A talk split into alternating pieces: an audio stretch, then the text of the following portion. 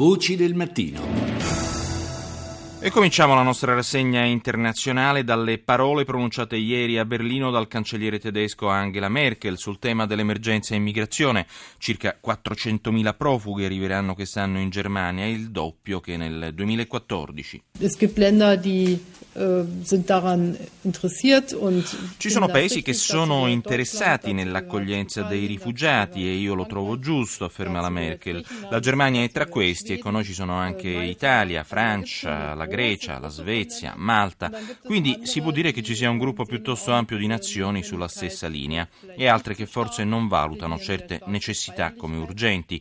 Loro ragionano più su basi volontaristiche, per così dire, ma sono anche convinta, detto, che presto sarà chiaro per tutti, specie per le nazioni che si confrontano con l'emergenza profughi nel Mediterraneo, che non ci sono alternative ad una piena solidarietà europea per la ricerca di una soluzione.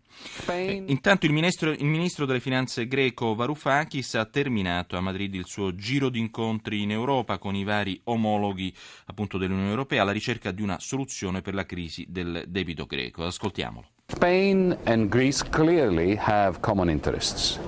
Uh, La Grecia e la Spagna, ha detto chiaramente, hanno interessi comuni ancora più pressanti per quanto riguarda il terreno di trovare una soluzione dell'attuale crisi di liquidità e gradualmente l'avvento di una nuova fase in cui la Grecia cessi di essere il problema numero uno.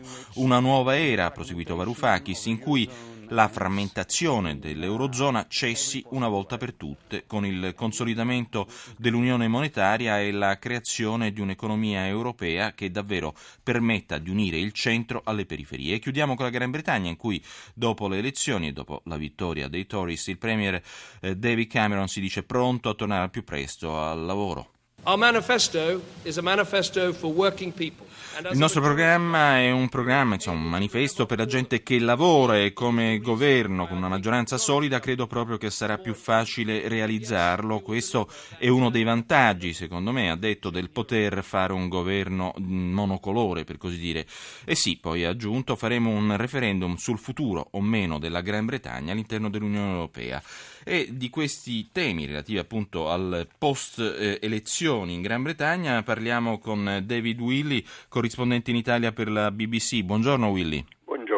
Buongiorno. E grazie per essere con noi a quest'ora. Diciamo, abbiamo sentito i propositi di Cameron, eh, compresa appunto la volontà di eh, indire un referendum sulla permanenza o meno eh, del Regno Unito in Europa. Ma cerchiamo di procedere con ordine. Innanzitutto, che Gran Bretagna esce dalle urne. Si prevedeva una situazione all'insegna dell'ingovernabilità, ma la situazione appunto è quella di un governo monocolore conservatore che sicuramente almeno per, ci- per cinque anni dovrebbe essere al potere. Ecco.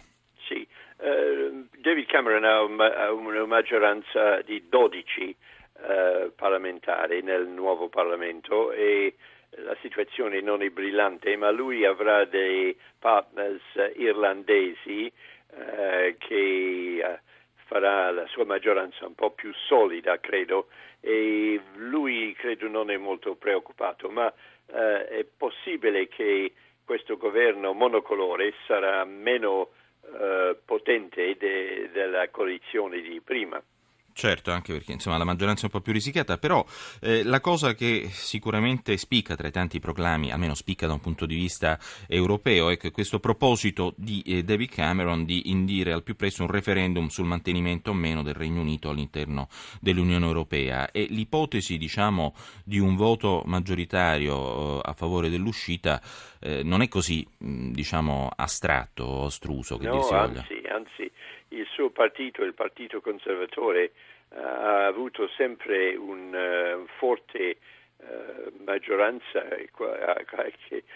di, di, membri di Parlamento, di deputati che um, sono chiamati euroscettici, che, perché la, la, la, l'appartenenza della Gran Bretagna alla comunità europea abbiamo visto anche durante questa campagna elettorale, è stata molto fortemente contestata dalla, da questo nuovo partito uh, di destra che si chiama UKIP.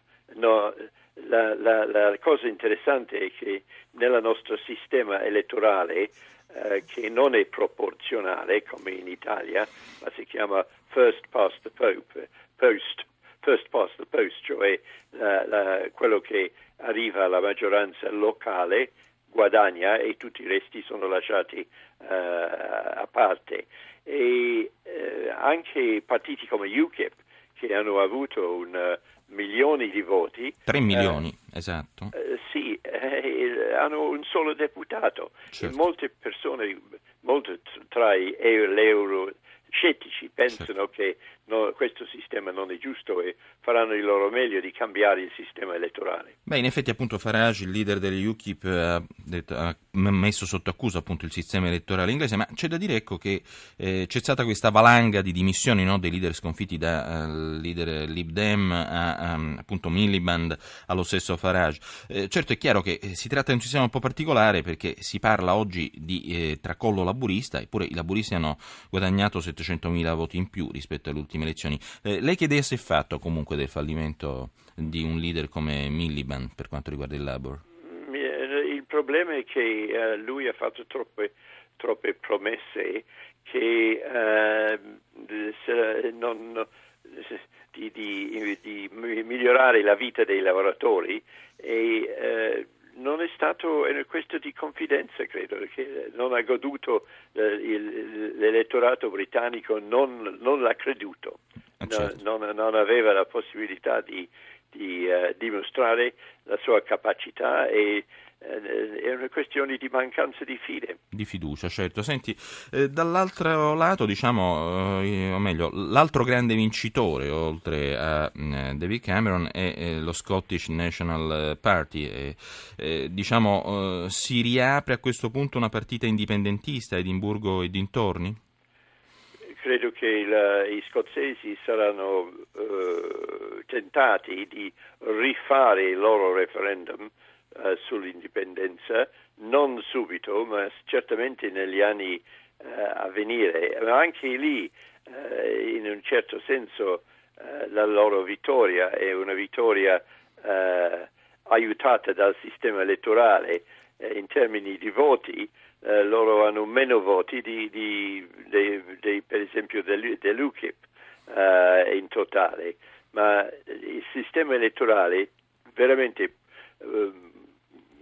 molto crea, crea dei, certo. dei, risultati eh, molto strani e credo che questa sarà la cosa uh, molto importante negli anni a venire uh, di organizzare anche non soltanto un nuovo sistema elettorale, ma anche di rappresentare più fedelmente le, uh, i, le, le interessi dei veri britannici che sono gli inglesi.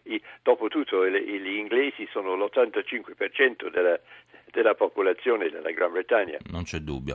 Eh, un'ultima riflessione, eh, l'Inghilterra comunque ci insegna qualcosa, comunque la Gran Bretagna, scusa, il, ter- il lapsus, cioè che una volta perse le elezioni, comunque una volta bocciati alle urne, i leader politici in genere si dimettono in Gran Bretagna senza troppi problemi. Sì, questo è un grande virtù che uh, il giorno dopo... Si volta pagina. si volta pagina, si va, si va, avanti. David Cameron sceglierà questo weekend il suo nuovo gabinetto e uh, andremo avanti.